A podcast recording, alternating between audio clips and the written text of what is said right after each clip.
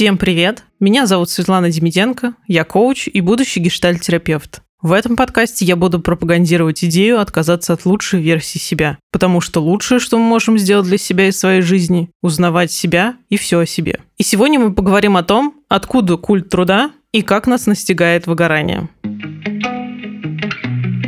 Однажды в одном маленьком-маленьком городе одна девочка очень старалась показать себя. Конечно, этой девочкой была я. Не будем рассказывать о том, почему я так старалась показать себя. Это будет э, в пояснительной бригаде. Но я расскажу вам о том, как я пришла к трудоголизму и к выгораниям, и вообще, как я их проходила. Все 10 лет стажа работы в разных компаниях, сферах и даже профессиях я качалась на качелях «Могу ли я?», «Магнолия?», «Говно ли я?». Я очень-очень старательно пыталась выслужиться. Большую часть времени я вообще не знала, как можно получать повышение, кроме как работать, как та самая лошадь, которая так и не стала председателем колхоза. И поэтому единственное, что я умела делать, это работать как не в себя. Мне казалось, что если все увидят, какая я умничка, какая я молодец, сколько я всего делаю для народа, для компании, конечно же, то меня сразу повысит. А если этого не случалось, то я увольнялась и искала другую работу. Все мои переживания состояли в том, что только трудом, только через какую-то борьбу я могу показать, какой я классный, квалифицированный специалист. Спойлер, это, конечно же, так не работает. Но самый большой пик, наверное, вот этого представления случился тогда, когда я сменила профессию. В 30 лет, в 2020 году, я решила, что хватит. Я больше не финансист, потому что мне не нравится, мне не подходит. Я не понимаю, зачем я все это делаю. Все эти бесконечные таблички, все эти бюджеты, контроль. Что вообще меняется в жизни моей? Как я вижу свое влияние на компанию? Непонятно. Поэтому я решила, что, наверное, ближе всего мне будет бизнес-анализ и проект менеджмент Так я сменила профессию и пришла в консалтинг. Наверное, будет неправильно сказать, но те, кто хочет э, идти в консалтинг, я вам предлагаю это делать до 30 лет, потому что после 30 лет вы будете думать о том, что вы слишком стары для этого дерьма. По крайней мере, так думала я. Почему? Сейчас расскажу. Я пришла в консалтинг и сразу подумала, что я чарую всех своей активностью, тем, как я подхожу к задачам. При этом я чувствовала очень большую неуверенность, что я не, вообще, ну, как бы не в бизнес-анализе работала, я в финансах там 7 лет проработала. Тут нужно как-то доказать, что ты полезный человек уже в другой сфере. И это очень сильно меня смущало, давило, каждый раз напоминало о том, что вообще-то Света, ты здесь ноль без палочки, у тебя чистый лист опыта практически. Ну, подумаешь, там тоже выстраивала процессы в других компаниях. Но то были финансы, а это уже бизнес. Алло. 415 база, ответьте. Так я думала и была абсолютно не права, кстати. И все это меня подгоняло к тому, чтобы еще сильнее и сильнее стараться, чтобы доказать, что я вообще-то занимаю это место не зря, что я достойна зарплаты большой. При этом я еще тогда очень сильно отвлекалась на мысли, что все люди, а я работала в основном в коллективе, где были там 23-летние, в общем, всем тем, кому было до 30, и лишь там пара начальниц было уже после 30. И я чувствовала из-за этого еще большую какую-то свою ущербность. Видите, сравнение и обесценивание вообще не выходило из чата. Оно буквально служило в этом чате, было админом. Это, конечно, очень тормозило, и в конечном конечном итоге привело меня к выгоранию. Потому что, несмотря на то, что я уже научилась говорить о своих достижениях, рассказывать об этом руководителю, делать так, чтобы мне повышали зарплату, я не смогла отказаться от идеи, что чем больше я работаю, тем лучше я как сотрудник. Долго ли, коротко ли, но за год такой работы, а это примерно было 10-12 часов в день работы, я сгорела до угольков, можно сказать буквально. Но на самом деле, как это выглядело? Я переехала тогда в Сочи и думала, буду ходить на море каждый день, радоваться ему. И вообще такой новый этап интересный в жизни. В итоге на море я ходила в 10 часов вечера с своим молодым человеком. Мы смотрели на него где-то полчаса, пока мы ходили и наблюдали волны моря. Я жаловалась на то, какие заказчики ужасные, некомпетентные люди, и как вообще со всем этим можно жить. То есть, видите, да, здесь очень сильно прослеживается такая связь, что работа вообще не выходила. Не выходила у меня из головы. Я с мыслей о работе просыпалась, с мыслей о работе засыпала. Все было подчинено одной единственной сфере в моей жизни. Одной единственной. Я даже перестала бегать. Я очень любила бегать. И за год до этого я пробежала несколько полумарафонов, пробежала один марафон и занималась регулярно по пять дней в неделю. Здесь же я такая, давайте, до свидания, мне некогда, мне нужно очень сильно реализоваться. Не случилось. не случилась реализация, потому что вовремя я психанула и сказала, нет, ребят, так продолжаться больше не может, я не хочу в этом участвовать. Это было связано, конечно, уже внутри с проектом, но факт остается фактом. Я вовремя не заметила того, что мои ценности и ценности компании не сходятся, и как-то вот прошла этот момент, просто вот очень сильно работала мечтая о том, что это позволит мне выйти на project management и стать, не знаю, великим проектом. Не случилось, кстати, спойлер опять. Что же было дальше?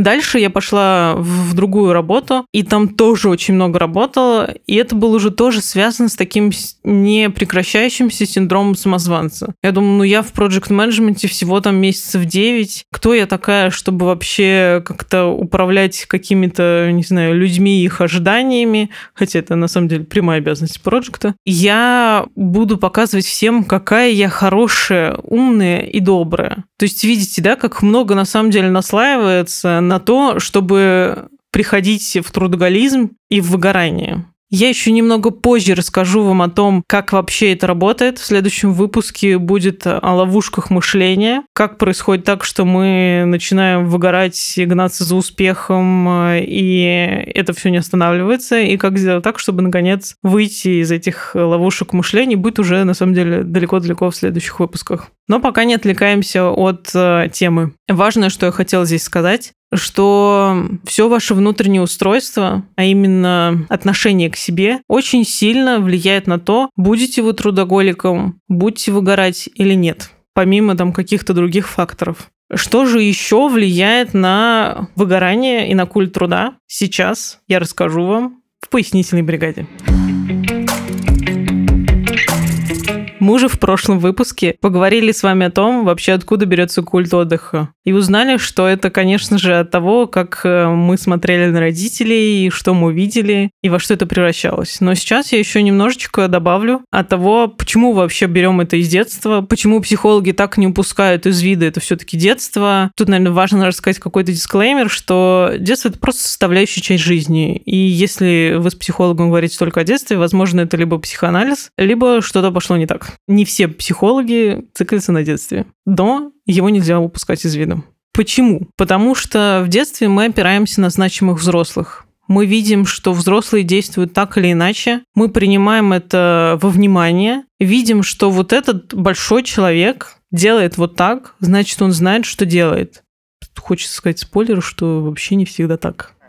Вот это поворот! Значит, он знает, как обращаться с собой, с людьми, с своей жизни. И при этом эти же значимые взрослые передают нам некоторые виды посланий. Что это значит? Вы сейчас, возможно, какие-то флешбеки начнете ловить, или, например, вспоминаете, что вам говорили ваши родители, ваша дедушка с бабушкой. Я даже вас сейчас, наверное, призываю к тому, чтобы вспомнить, какие пословицы и поговорки вы от них чаще всего слышали. Выписать и подумать, как это влияет на вас. Ну, мы немножечко отклонились от курса, я расскажу, какие у меня были, например, поговорки в детстве от родителей и от дедушки с бабушкой. Например, любимая поговорка моего отца была Сейчас мне, конечно, немножко стыдно, но как есть. Он любил говорить «не можешь срать, не мучай жопу». С одной стороны, очень хорошее послание. Если у тебя очень долго что-то не получается, может быть, это и не твое. С другой стороны, это как бы намек, что если у тебя с первого там раза не получилось, значит, сразу не твое, значит, ты не умеха, значит, что с этим делать? Ничего. Ты просто здесь ничего не сможешь сделать, э, гуляй, Вася. Подумайте о том, что вам говорили родители. Еще что говорили. Например, сделал дело, гуляй смело. Кто не работает, тот не ест. Или вот, например, мне мама говорила, я тоже много чего хочу, и что теперь?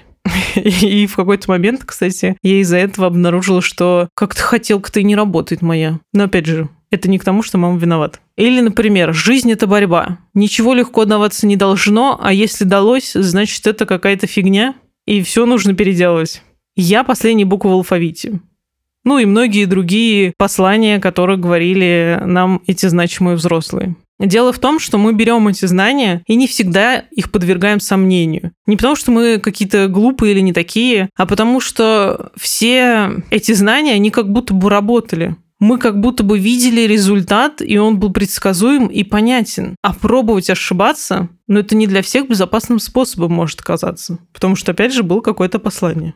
И еще здесь такой момент, что иногда через э, вот такую вот связь, через такие послания мы держим связь со своими родными, значимыми взрослыми, и как будто бы сложно эту связь разорвать. Типа, если я больше не буду верить в это убеждение, больше не буду поддаваться этой поговорке, то значит что? Значит, я один в поле, у меня нет за собой родственников, значит, э, мы теперь не близкие люди. Вы, конечно, можете вот прям так не думать, но подсознательное будет делать свое дело. Естественно, что какие-то вот эти послания, наш какой-то опыт в детстве может привести к тому, что мы можем не уметь себя оценить и себя же оценивать. При этом, вот, например, если мы боимся пробовать э, и ошибаться, у нас все время будет страх из-за того, что одна ошибка, и ты ошибся, как у Стэтхэма. Это будет значить, что типа одна ошибка, и все. У тебя больше нет никаких вариантов. На этом все заканчивается вся история. Но это же не так. Но как это узнать, что это не так? Здесь будет неприятная правда. Неприятная правда состоит в том, чтобы узнать, что это больше не работает, нужно пробовать. Так же, как и уверенность в себе, так же, как и опровержение этих пословиц, работает только тогда, когда вы над этим работаете. Когда вы что-то делаете по-другому. Меняете свой способ приспособления к этой ситуации. И тем самым меняется жизнь и ваше восприятие. Еще, наверное, хочется здесь сказать про выгорание, когда вообще выгорание случается. Мы привыкли думать, что выгорание случается тогда, когда мы очень много работаем и не даем себе дыхать. Но на самом деле выгорание случается не только тогда. Иногда оно случается от того, что мы делаем то, что нам уже не интересно что нас уже, не знаю, не возбуждает, не побуждает э, менять что-то. И мы делаем это довольно много. Или мы, например, сталкиваемся с какой-то невозможностью и по-прежнему считаем, что мы можем здесь что-то изменить. Так, например, было у меня на прошлой работе, когда я пыталась что-то изменить, когда там никто не хотел меняться. И здесь мне хочется для вас дать несколько вопросов на подумать. Первое. Какие мои обязанности и задачи в работе или в жизни забирают очень много энергии и сил? Какие мои мысли забирают силы и настроение? А какие мысли о себе дают силы? Какие действия меня поддерживают? От какого дела, задачи или цели мне давно пора отказаться? И что после всех этих вопросов я готов сделать в первые 72 часа? До встречи в следующем выпуске. thank you